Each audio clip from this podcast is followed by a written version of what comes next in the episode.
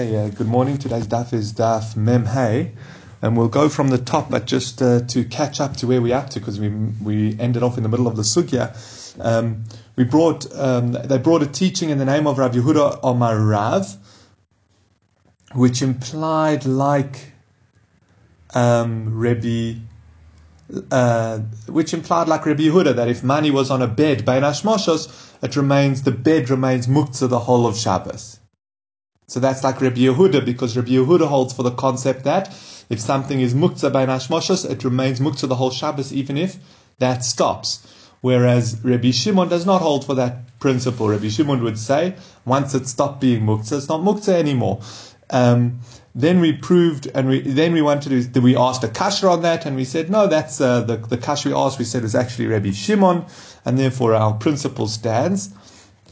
And then we went on to say that clearly Rav holds like Rabbi Yehuda, and we brought another proof that Rav holds like Rabbi Yehuda, and that proof was from the fact that Rav holds. Rav says you can put a lamp on top of a palm tree on Shabbos, but you cannot hang a lamp on a tree on Yom Tov. Now what's the difference? So remember, you're not allowed to climb or use a tree on Shabbos or Yom Tov. But if you hang a lamp on a tree on Shabbos, you're going to leave it there for the whole of Shabbos. So therefore, it would be fine to hang at the Erev Shabbos. But Yom Tov, where the lamp's not Muktzah, you might take it off the tree. So you're not allowed to use the tree, so you're not be allowed to hang it there. So that makes a lot of sense if you hold that once something becomes Muktzah Bein Hashmashos, it remains Muktzah the whole time. The whole of Shabbos, or Yom Tov. If you hold like Rabbi Shimon, that it starts off Muktzah,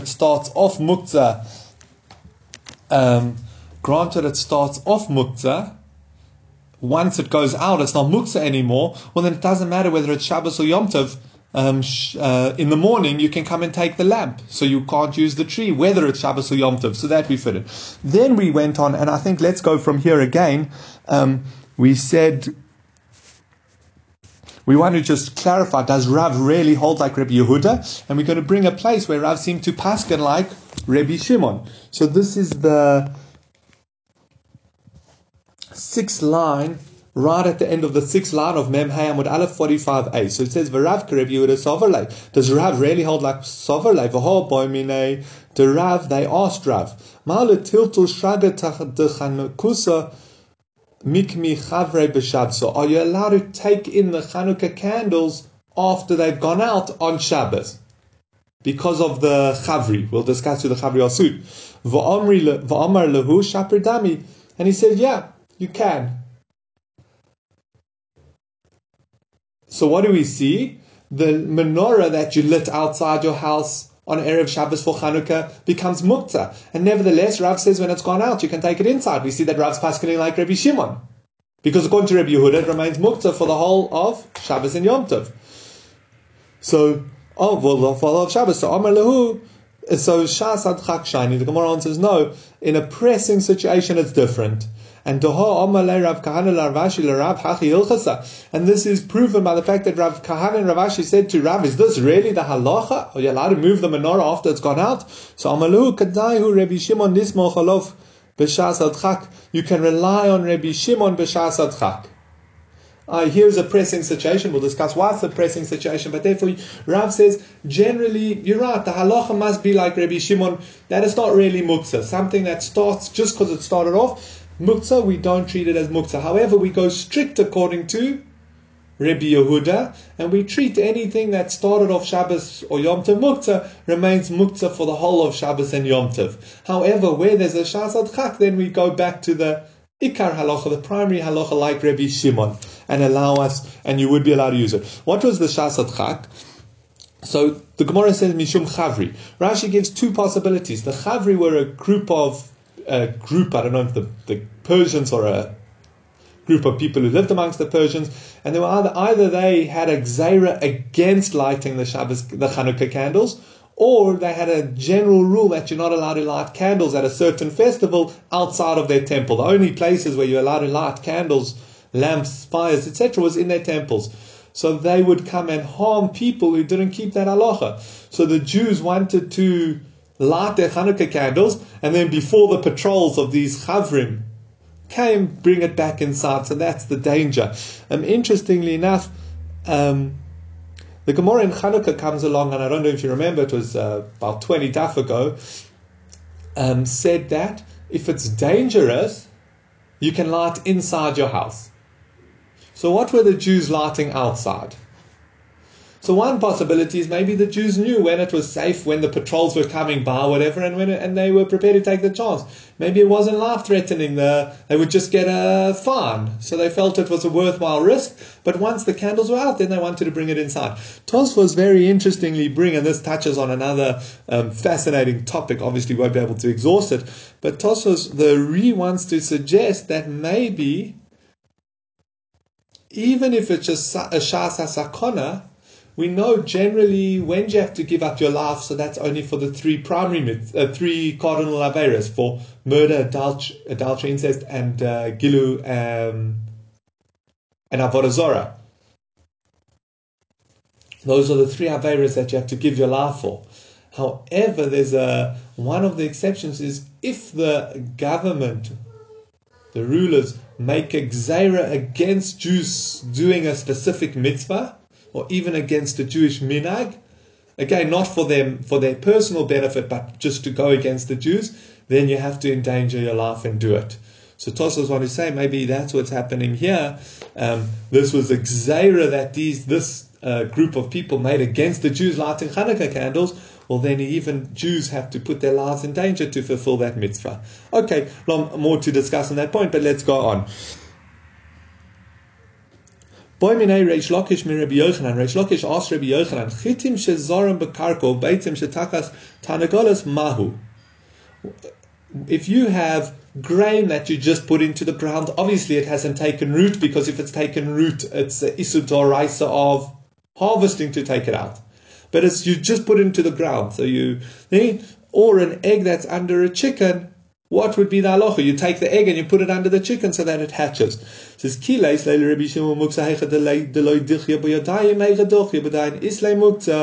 maybe this that Rabbi Shimon says things are not muktzah is where you don't actively push them away. But here where you actively push it away, there is muktzah. Or maybe it makes no difference. This egg theoretically is actually fit to be used on, let's say, Yom Tov. Or we saw even on Shabbos, there are certain ways you might be able to cook the egg by putting it in the sun, etc. But let's just say Yom Tov, you can use that egg. Or the wheat in the ground, the grain that you put in the ground, is actually grain that you could use on Yom Tov or eat on Shabbos. So there we've got the question, do we say by the fact that he put it in the ground or he put it under the chicken, he's made it muktzah for himself? He said, I'm not going to use that grain and that egg, and therefore even Rabbi Shimon would hold that remains muktzah. Again, remember, Rabbi Shimon holds just because you generally won't use something doesn't make it muktzah. But here, it's more than just you generally won't use it. You actually put it in the ground, which kind of says, you're kind of showing and saying, I don't want to use it over Shabbos, I want it to grow. But at the end of the day, it is still fit to be used on Shabbos. So what would Rabbi Shimon hold there? So Amalei ein muktzah Rabbi Shimon ela shemen shebenei b'shah shehu dolek. He says, no, there's only one type of muktzah according to Rabbi Shimon, and that is the oil in the candle while it's alight. Oil, why? V'huktzah l'mitzvah, v'huktzah l'isura. It is muktzah set as the oil set aside for the mitzvah, and it is asur. Sounds like the easiest way to learn this piece is Rabbi Yochanan saying, no, you need two, according to Rabbi Shimon, you need two criteria for it to be muktzah. One is, huktzah l'mitzvah, set aside for the mitzvah. Remember when you light this lamp on Erev Shabbos, now all that oil is set aside for the mitzvah. So any oil that drips out or left in the lamp, drips out while it's alight, is still set aside for the mitzvah. And a second, huktzah l'isura, it's also to take it. It's set aside and also. So because of those two factors. So the Gemara asks, huktzah l'mitzvah. You're telling me Rabbi Shimon does not hold for huktzah l'mitzvah when it's the only factor. I'm going to show you now, the Gemara says, that even where something is just set aside for a mitzvah, just set aside for a mitzvah, Rabbi Shimon holds its muktzah, obviously as long as the mitzvah is in place. And therefore, it doesn't make sense for Rabbi Yochanan to come along and say the only time Rabbi Shimon holds as muktzah is when there's, firstly, it's set aside for a mitzvah, and secondly, you need both criteria of set aside for the mitzvah and huktzah li'isura. So he says, I'll show you where Rabbi Shimon holds it. He says, V'hotanya, we learned in the Mishnah, Sichacha kehilchoso. You put on schach la'halacha, now you got a kosher sukkah. V'itra b'kromim u'v'stidim ha'mutsuyorim, and you decorate it with coloured and embroidered blankets, cloth. V'tolo boy goizim ha'farskim shkeidim v'rimoinim ha'chila shalanovim. You hung peaches and nuts and almonds and pomegranates and clusters of grapes, for itro shel shvoilim, and wreaths of barley, yaino shmonu v'salsos, jars of wine, oil and flour. So these are all sukkah decorations. You hung all these sukkah decorations. You're not allowed to take them until the end of sukkahs. But obviously if you made a condition, your condition stands.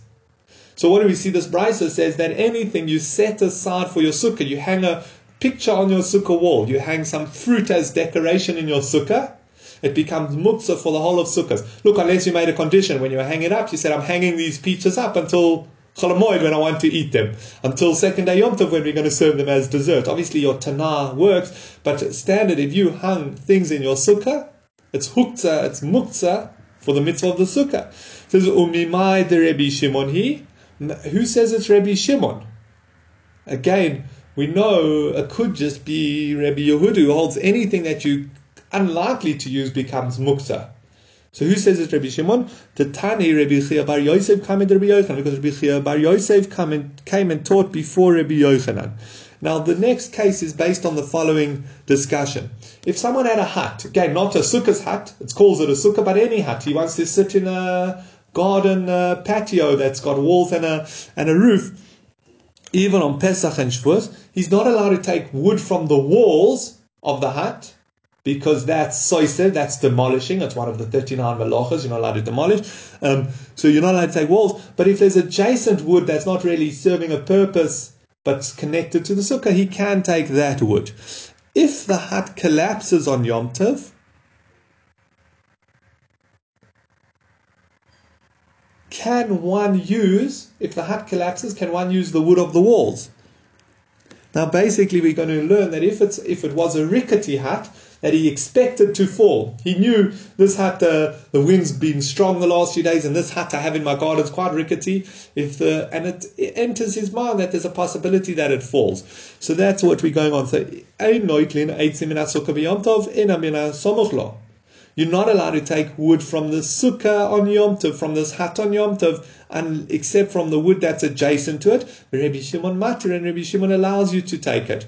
And we said it must be when the hut collapses, because if it's while the hut is still built, well then it's soiser. V'shavin b'sukkahs hachag b'chag shehi asura.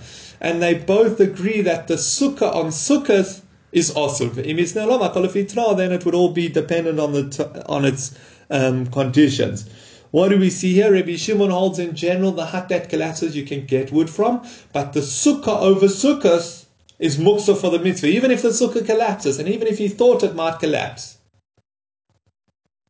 He, on the news it says there were hurricanes coming through, so he knew it might collapse. He's still, the wood on it is muktzah, even according to Rabbi Shimon. So we see clearly that Rabbi Shimon agrees to this concept that something is set aside for the mitzvah is muktzah. And you don't need the added factor of it's asur because it was for a candle. So the Gemara answers, yeah, you're right.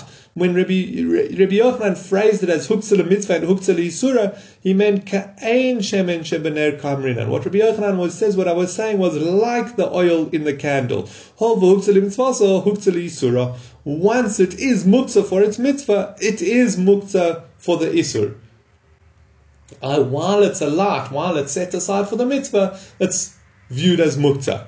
And Itmar Nami on Rabbi Chiya bar Abba, Rabbi Yochanan, Rabbi Chiya bar Abba said in the name of Rabbi Yochanan, Ein muktzah le Rabbi Shimon ela ka'ain shemen shebeneh b'shah shehu doilek hol v'huktzah le mitzvah so huktzah le isura. Basically the exact same thing. Rabbi Chiya bar Abba said in the name of Rabbi Yochanan, Rabbi Shimon does not hold something's muktzah except for things similar to candles while they are light. Since they're muktzah for the mitzvah, since all the oil was set aside for that candle, you expect that the candle to burn up all the oil. It's hutzele leisura. It's as if it's asur.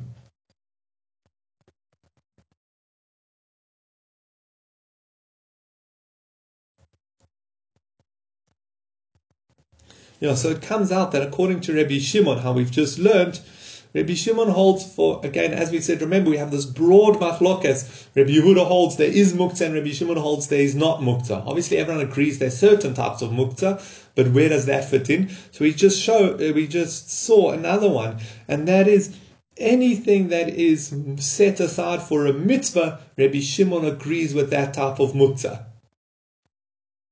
However, therefore something like a candle, oil that drips, obviously you're not allowed to take oil from the candle while it's alight. But even oil that drips from the candle, while the candle is still burning, that oil is viewed as huktzah mitzvah, set aside for the mitzvah, and it would remain muktzah. And only once the candle is out and there's no more mitzvah, then the oil that's in the bowl under the candle would be mutar. It would not be muktzah anymore. And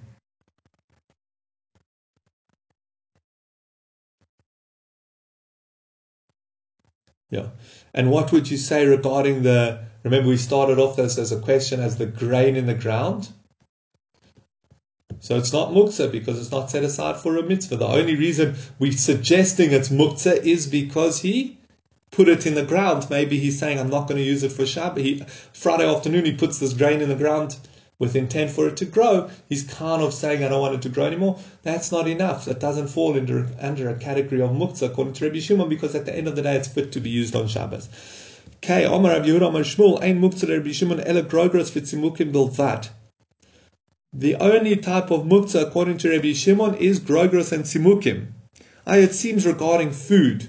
Drying out food. What's grogros or dried figs, and tzimukim is what we would call raisins. But basically what they used, tzimukim are raisins, so drying grapes. So obviously they start off as grapes and then they become raisins. Basically what's different about grogros and tzimukim is obviously they start off edible, figs and grapes. But they would then, sometimes they'd want to dry them out, so they'd take them up onto the roof to dry out. As soon as they start drying out, they become inedible. That's an important point. Well, Rashi actually says 2 points. They become... where was it?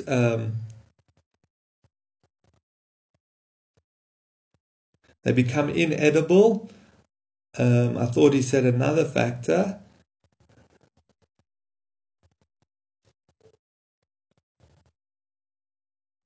Okay, but let's just go. He did say two, I can't find it. But the main point is they become inedible. Therefore, if they're inedible on Erev Shabbos, they're totally out of his mind. And therefore, he totally does not expect to use it, to get benefit from it. And therefore, it's muktzah, even according to Rabbi Shimon. You're telling me there's nothing else that is muktzah according to Rabbi Shimon. I'll show you from the following brisa that there are other things that are muktzah. If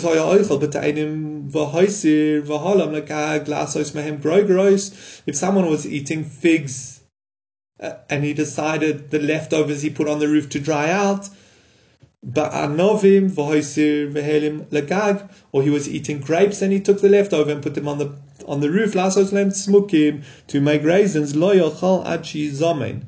he's not allowed to eat from them unless he designates them.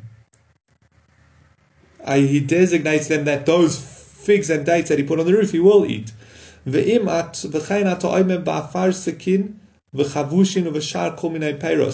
And so too we say with peaches and quinces and all other produce. We see that anything that you put on the roof becomes muktzah, not just grapes and figs. So Mani, who's the author? Rabbi Yehuda holds you don't even have to actively put something aside. You just have to... It just has to be something that you're unlikely to use and it becomes muktzah. Something that you actively, consciously put aside. You put these things on the roof. You're putting them aside. You're not going to touch them until they properly dry.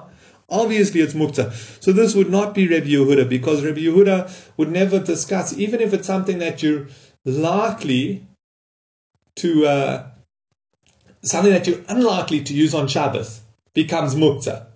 Never mind something that you put on a roof, i.e. consciously deciding that you're not going to use it on Shabbos, it's definitely muktzah. So elalav Rabbi Shimon he. So this must be Rabbi Shimon. Again, this brisa says you were eating some figs or dates or peaches or any fruit, and you decided to put it on the roof. It becomes muktzah. So what do we see? It's by other fruit as well. We started off this teaching that saying Rabbi Yochanan. They said in the name of Shmuel that only grapes and raisins and dried figs become muktzah, but nothing else. And now we see other things. So this is no la'olam Rabbi Yehuda. No, it's Rabbi Yehuda, and we have to. It's necessary to teach regarding food. You might have thought that since he's eating from it, he doesn't need asmona. He doesn't have to set it aside to be used on Shabbos. Once he took them up onto the roof, he removed his das from it and he doesn't expect to eat it. Very interesting. According to Rabbi Shimon, the only foods that become osur are, as we said, when you put them on the roof, are grapes and figs. And the reason being is they become inedible. As they start to dry, they become inedible until they dried. And because of that, they become muktzah. All other fruit remain, granted you're not likely to eat it, it remains slightly edible, and therefore it would not be osur. So what we've just established that Rabbi Shimon holds that even if you set something aside, how you put it somewhere because you don't plan on using it, if it is actually fit to be used on Yom Tov or on Shabbos, it is not muktzah. Now the Gemara asks, what if it's not fit to be used on Shabbos or Yom Tov, but it wasn't actively set aside? So we basically said, according to Rabbi Shimon, you need two factors. You need to set, where we're holding there, two factors under discussion. Is it set aside? And it must be totally not fit, inedible. Comes along, we now, and that's what we've just discussed, is something that is unfit and set aside. So what happens if it was just unfit? So Rabbi Shimon asked his father Rebbe. Just we'll come back to why it's important to know he asked his father Rebbe. It says Petzile Tamara le Rabbi Shimon Mahu. Unripe dates, according to Rabbi Shimon, what's the halacha? Can you eat them before they ripe or not? Does he hold they're similar to grapes, which are properly muktzah, or not? So Amalei ain muktzah Rabbi Shimon ela groiros v'tzimukim bilvad. Rabbi Shimon holds no, only figs and grapes are muktzah according to Rabbi Shimon, again, which are set aside because they're actually actively set aside. He puts them on the roof and they become inedible. Those are the two factors according to Rashi. They become inedible and they're set aside. And these unripe dates were never actually set aside. They're not, they just aren't edible, but since they're not actively set aside, they're not muktzah.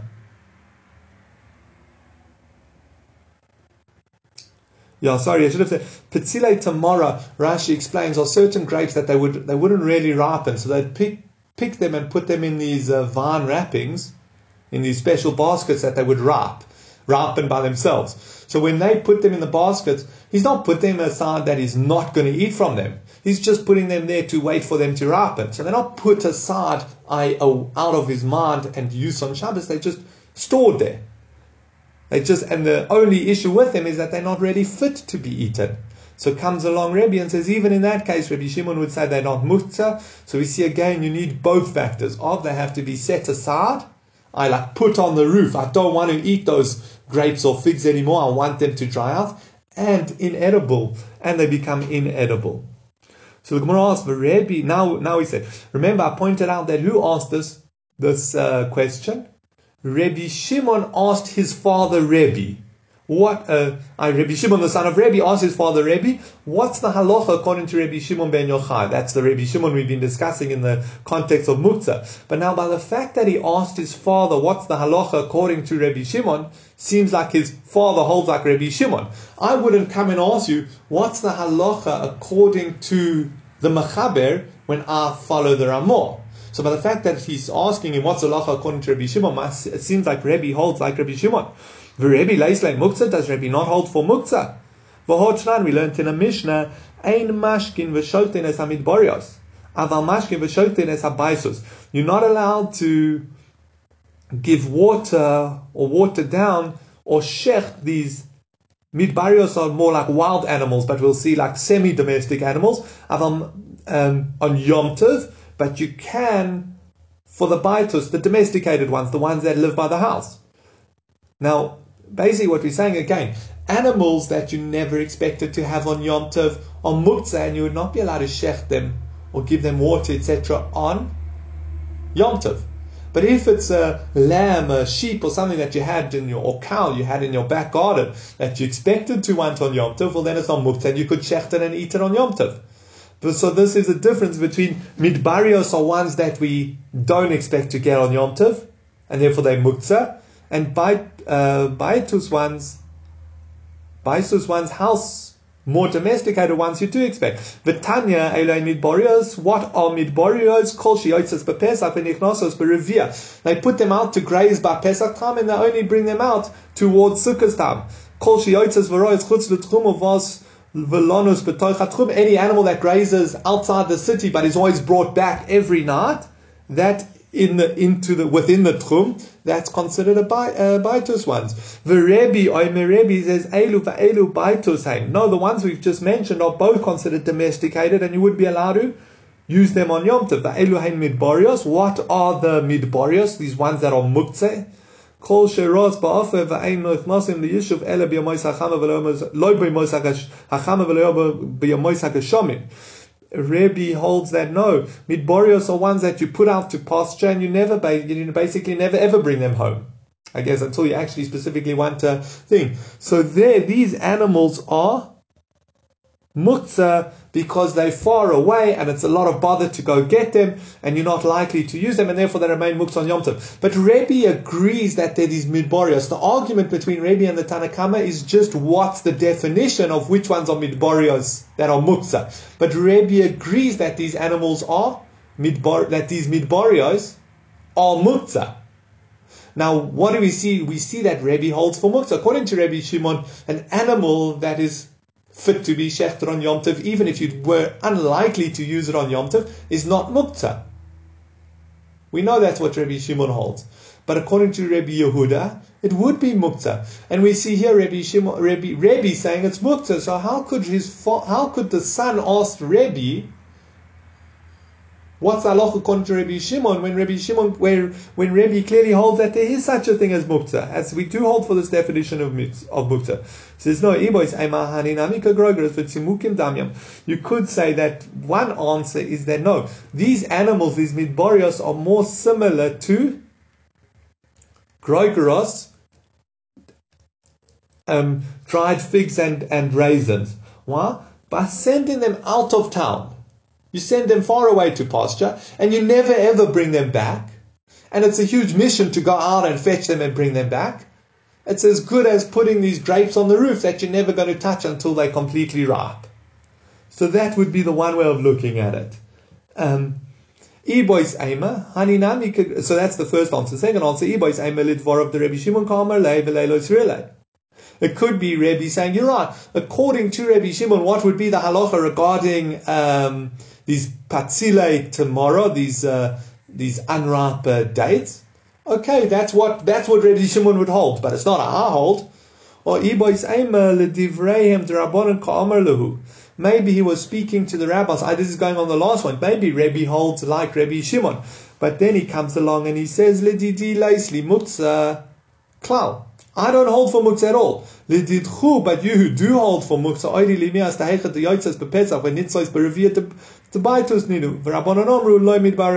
Rabbi was saying to the Rabbanon, you who hold that these midbariyos animals are muktzah, you should agree that it's only ones that are never brought home, but ones that are brought home every during the rainy season should be considered or should not be considered muktzah. And the Rambam say no, even those are muktzah.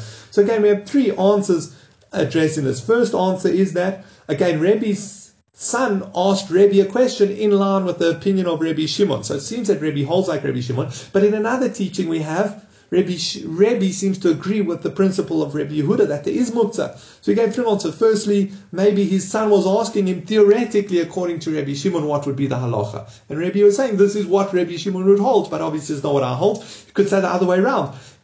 Maybe that is how he holds like Rabbi Shimon. And when he was discussing the other piece, it was just in light of Rabbi, he's saying, look, I hold that all things are muktzah. I hold like Rabbi Shimon that nothing's muktzah. But according to you, hold it's muktzah. Agree to me on the definition of midbariyos. Maybe that's what he's on. Or the third possibility we gave was that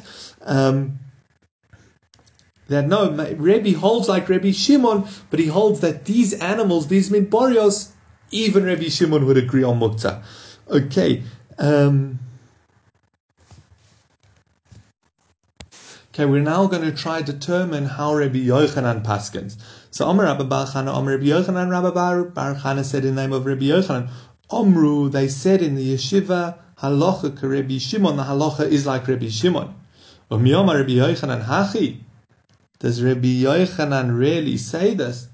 Does Rabbi Yochanan really say that we paskin like Rabbi Shimon? Vaha boiminei hahu sabakuria va'amri lei suruya mi Rabbi Yochanan. There was a case where a Saba from Kuri or Surya asked Rabbi Yochanan, Kina shel tarnagolas maule talto b'Shabbos. A small chicken coop, what's the halacha? Can you move it on Shabbos? Is the chicken coop muktzah or not? So Amar lei klum asui elele tarnagolim. Obviously it's muktzah, it's made for chickens. And something, remember we learned earlier that money on a bed or a bed made for money, a bed made for money is muktzah. So too, this chicken coop made for chickens is muktzah. Because why is it muktzah? All live animals are muktzah. I'll come back to that point in a few moments. But yeah, all live animals. So the Gemara says not necessarily. So we've got this contradiction. What does Rabbi Yochanan hold? Does Rabbi Yochanan hold that something that is does Rabbi Yochanan paskin like Rabbi Shimon that things are not muktzah unless they totally put aside that you would never use them on Shabbos, you can't use them on Shabbos, or does he hold like Rabbi Yehuda that they are muktzah? From the second point where he paskin by the chickens, that the chicken coop that's portable, if he seems to say that it is muktzah. So the Gemara says no. What we're going to try to do now is establish that this is a special case that the chicken coop is muktzah. Generally Rabbi Yochanan paskins like Rabbi Shimon that is not muktzah, but this is a special scenario that it is muktzah. What is so? He says He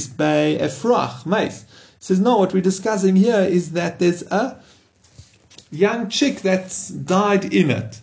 So the Efrach is muktzah because it's not fit for anything. Now, interesting enough, dead animals theoretically are fit for something, for animal food. But when you had this live chick running around, it was never possible and never in the owner's mind that it would be animal food. He wanted to raise it to be a chicken. So it was never going to be animal food. So even though it died on Shabbos Yom Tov, it's still not viewed as for animal food. It's still muktzah. So that's why it's muktzah. So he says, we're now going to show that this doesn't fit in with everyone's understanding of Rabbi Shimon. Again, what we're suggesting is that Rabbi Yochanan agrees with Rabbi Shimon, but in the case of the chicken coop, Rabbi Shimon would agree it's muktzah. He says, we're going to say that this is all very well. There's another machlokes. How do you view animals? Animals that die on Yom Tov. Obviously, if it's a sickly animal, the one opinion holds, if it's a sickly animal that you kind of expected it might die over Shabbos, okay, it's not muktzah because as soon as it dies, you can feed it to your other animals, your dogs, etc. But according to the other opinion, no, even healthy animals, they never muktzah because it's not impossible that they become fit on Shabbos or Yom Tov, and only if you actively put something aside would it become muktzah like we saw by the figs, etc.? It has to be totally put aside. Whereas a live animal, even if it's healthy running around, the owner's never done anything to make it set aside from being used on Shabbos. So therefore, if it dies on Shabbos, it would still be mutter. Again, that's the one side. The other side is that no, a healthy animal is totally out of the owner's mind. More similar to, remember we learnt a lamp that's filled with oil, a large bowl that's filled with oil that's most likely going to burn the whole Shabbos.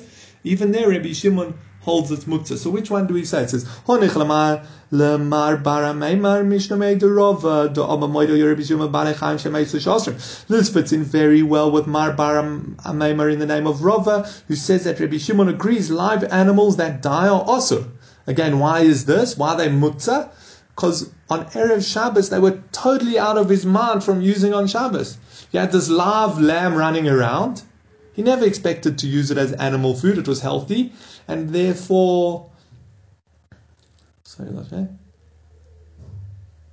it would be this. It's the same, like I said, as a large bowl filled with oil that he's burning on Erev Shabbos. He expects it to burn the whole way through Shabbos. Rabbi Shimon agrees, since it's totally, very, very, very unlikely that it will be available on Shabbos, it's muktzah. Ela lamar brayder Rav Yosef mishmei derovat amar choluk hayo Rabbi Shimon afilu b'balei chayim shemeisu shahim mutarin. This version of Mar brayder Rav Yosef in the name of Rova says that Rabbi Shimon argues and holds even live animals that died are mutar. And the reason he says is because, again, as I said, because they weren't actively set aside from being used on Shabbos and Yom Tov. My ikalameimar, what would you say? Again, we said we brought a contradiction. Rabbi Yochanan said that the halacha is like Rabbi Shimon, which would imply that there's no muktzah. Then Rabbi Yochanan came and told this elder that this chicken coop is muktzah. So how could he say that? So he suggested no, it's because there's a dead chick in it. We said that doesn't fit. There's an opinion that holds Rabbi Shimon would hold the dead chick does not make the coop muktzah, because the dead chick is not muktzah.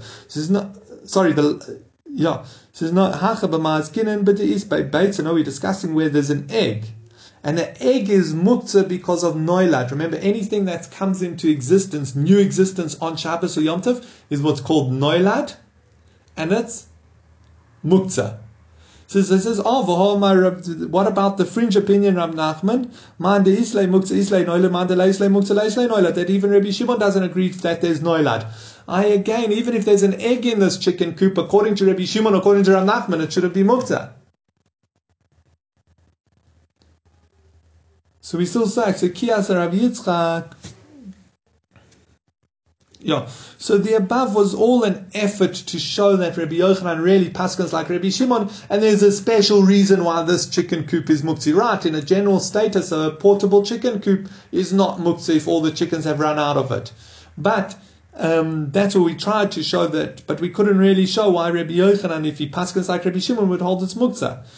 So he says, so there's Kiyas Rabbi Yitzchak bar Yosef Rabbi Yochanan halacha Rabbi Yehuda. So we have another tradition that Rabbi Yitzchak bar Yosef, in the name of Rabbi Yochanan, that halacha is like Rabbi Yehuda. But Rabbi Yeshua ben Levi, Omar halacha, Rabbi Shimon, and Rabbi Yeshua ben Levi says halacha is like Rabbi Shimon. Now Omar Rabbi Yosef, Hainu to Omar Rabbah bar bar Chanah, Omar Rabbi Yochanan, Omru halacha Rabbi Shimon, Omru v'leilo smiralei. And Rabbah bar bar Rabbi Yosef says, now I understand the line we started with. The line we started with that triggered the whole confusion is we said Rabbi Yochanan came along and said that in the base medrash they said the halacha is like Rabbi Shimon. And then we came and we brought a teaching of Rabbi Yochanan that seemed to say the halacha is like Rabbi Yehuda. What did it mean when Rabbi Yochanan said in the yeshiva they said the halacha is like Rabbi Yochanan? Is Rabbi Yochanan saying, what we were discussing is they all came out that the halacha is like Rabbi Shimon, but I hold, Omru, they said that it's like Rabbi Shimon, but I hold, it's like Rabbi Yehuda. Amar le'abaye, le'Rav Yosef, va'at lo tizborot reichan Rabbi Yehuda. Why did you not think until you had this extra teaching? Why did you not think that Rabbi Yochanan held like Rabbi Yehuda? Or Rabbi Abba and Rabbi Asi, Ikle LeBeirav, Rabbi Abba de Min Haifa, Rabbi Abba and Rabbi Asi both went to Rabbi Abba of Haifa. V'nofel menurasa al glima de Rabbi Asi v'loi tiltele. And a candelabra, fell on the coat of Rabbi Asi and he wouldn't move it. we see clearly that the lamp is viewed as muktzah. And he says, my time, why would Rabbi Asi not move the lamp off his coat and take it? Must be because Rabbi Asi is a student of Rabbi Yochanan. Rabbi Yochanan can be Muktzah, and Rabbi Yochanan holds like Rabbi Yehuda that there is Muktzah. Again, remember, according to, if you light a lamp, a candle on Erev Shabbos, and then the candle goes out, we have a whole menorah light. According to Rabbi Shimon, once it's gone out, it's not muktzah anymore. So this lamp that fell onto his coat, he could have moved. According to Rabbi Shimon, that's according to Rabbi Shimon. According to Rabbi Yehuda, once it's muktzah on Bein Hashmoshes, it's muktzah for the whole Shabbos, and that makes sense why he couldn't use it. And it must be because he's holding like his Rebbe, Rabbi Yochanan, who follows Rabbi Yehuda, and therefore that's why he could not get his jacket, because this menorah fell on it. Look, to be completely straight, there are possibly, remember, he might be able to do tiltum in outside, etc., to get the coat, but he wouldn't be able to pick the menorah off and move it to get his jacket that it fell onto.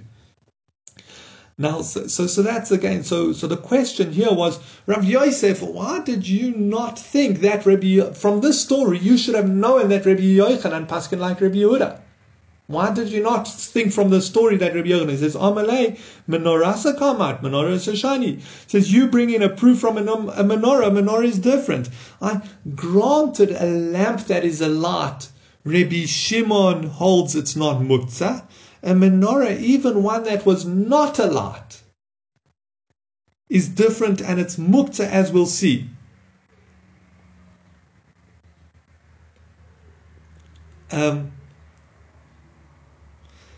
We'll see the reason now. But a menorah, granted a regular lamp, Rabbi Shimon holds if it goes out, it is not muktzah once it's out. But a menorah is different, as we'll see, and therefore a menorah, even according to Rabbi Shimon, is muktzah. He says, why? To Amr Rabbi Chiya bar Chanah, Amr Rabbi Asi, Hoyre Reish Lakish, but Sidon, Reish Lakish, Paskend in Sidon, menorah hanitlis beyoda achas, mutar letaltala. A menorah that can be carried in one hand, you can move on Shabbos. It's not muktzah. Bishtei yodov osur letaltala. If it's a menorah that's so big you have to use two hands to move it, that's also to move on Shabbos. Rabbi Yochanan Omar, Anu Ein Lanu Ela B'Ner K'Rabbi Shimon. And Rabbi Yochanan says, no, we only know that a lamp is where Rabbi Shimon says it's mutar, av a menorah, bein nitla b'yor achas, bein nitla b'shtei yorov, osur l'tatla. But a menorah, whether it can be held in one hand or whether in two hands, or whether it's so big you can only hold it in two hands, it's always muktzah. Right, so we see that there's a machlokes, but basically a menorah, even according to Rabbi Yochanan, even in Rabbi Shimon, is muktzah. We haven't said the reason yet, but we've seen very clearly that with this, that Rabbi Shimon says if it goes out, it's now mutar to move on Shabbos. That was a lamp, a single candle, but a whole candelabra would remain osur. The time am I? What's the reason? So Rabbah bar bar Yosef Domri Tavayu Holva Adam Kovela Mokom. Rabbah bar Yosef says a person sets aside a place for it. These lamps, they're big, so they're not usually moved around, so there's a special place on the wall or a special place on the table that you leave it there and you don't move it. And that makes this Kovel Moka makes it muktzah. So Abai is going to come along and say, no, things that are just because something you don't usually move around, it has a set place in the house, that doesn't make it muktzah. He says, well, Omale Abai, Rabbi Yosef Arei Kilas Chasanim, the Adam Kovel Mokom, Kilas Chasanim, it's a type of canopy over the bed, basically a tent-like canopy over the bed. I don't want to get into the discussion, but there's problems. It's a discussion later on in the Masechta and in Eruvin, got to do with binyan on Shabbos, oil, what's called a temporary tent. But he says, but basically they said it's this kilas chasanim has a set place on the bed for Omer Shmuel Mishum Rabbi Chiya kilas chasanim mutal and toiso mutal froka b'Shabbos. You can spread it out and you can dismantle it on Shabbos. We see that just because something has a set place, it doesn't make it muktzah. Ela Amar Abaya, why is a candelabra muktzah on Shabbos? B'shel chulios. We're talking about a candelabra that's made up of different parts. Now, therefore, if you're carrying it, you might drop it or you might knock it, and one of the parts will come apart, and you'll have to refix it together. And that's metaken moneh, that's makeh b'patish, which is one of the 13 melachos, fixing something. Well, then why does Rabbi Shimon allow you to use a menorah that you can be carried in one hand. So now we're going to get into the technicalities of this gezerah. When do you have to be concerned that you're not allowed to move a lamp because the parts might come up, because it's made up of different parts and it will fall apart and you'll have to rebuild it. So he says Ka'ein chulios te'isbei chidki. What Reish Lakish says you're allowed to move is one that has grooves. It's made of one piece of metal, but it looks like it's made of different parts. Therefore, if it's a menorah that's made up of different parts, then it would be forbidden to move. And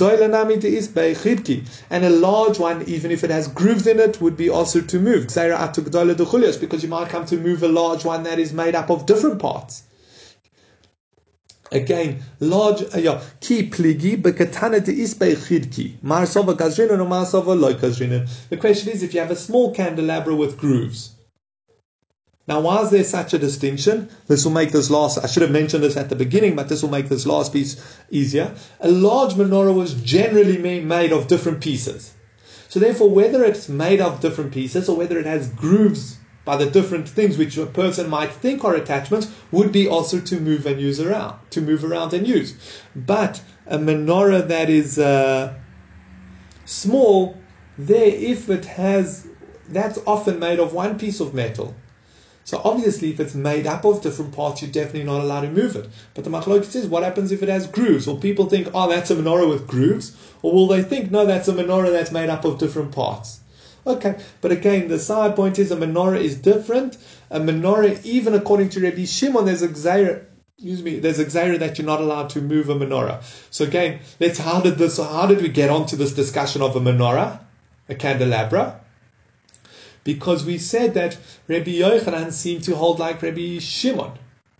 Then we brought a proof that Rabbi Yochanan clearly, by the fact that Rabbi Yochanan says a chicken coop is movable, he most likely, at least to fit in with all the opinions, holds like Rabbi Yehuda that a chicken coop is muktzah. So then we asked, Rav Yosef, from the story of the menorah that fell on Rabbi Asi's coat and he wouldn't move his coat, you should have known he's following his teacher, Rabbi Yochanan, who holds that it's muktzah. And he says, no, I couldn't know it from that story because even if Rabbi Yochanan paskin like Rabbi Shimon, he still could not move it because of the lamp. Okay, that's the end of that sugya. I mentioned earlier, I wanted to touch on, are live animals muktzah? So the general rule throughout Shas is that live animals are muktzah. So I think I skipped a few lines.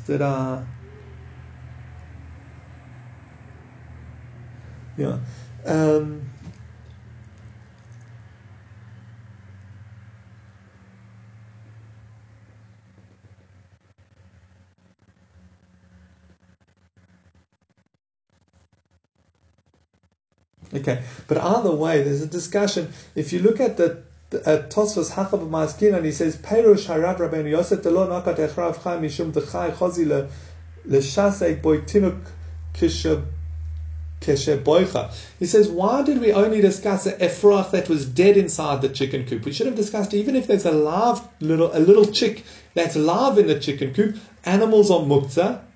So why don't we say that the chicken coop is muktzah because there's a chick in it? Why did we have to say that the chicken coop is muktzah because there's a dead chick in it? So he wants to say, he says, because live animals on this little chick is not muktzah because if a child's crying, the father might give it to the child to placate him, to calm him down. Here, I've got a cute little toy for you to play with.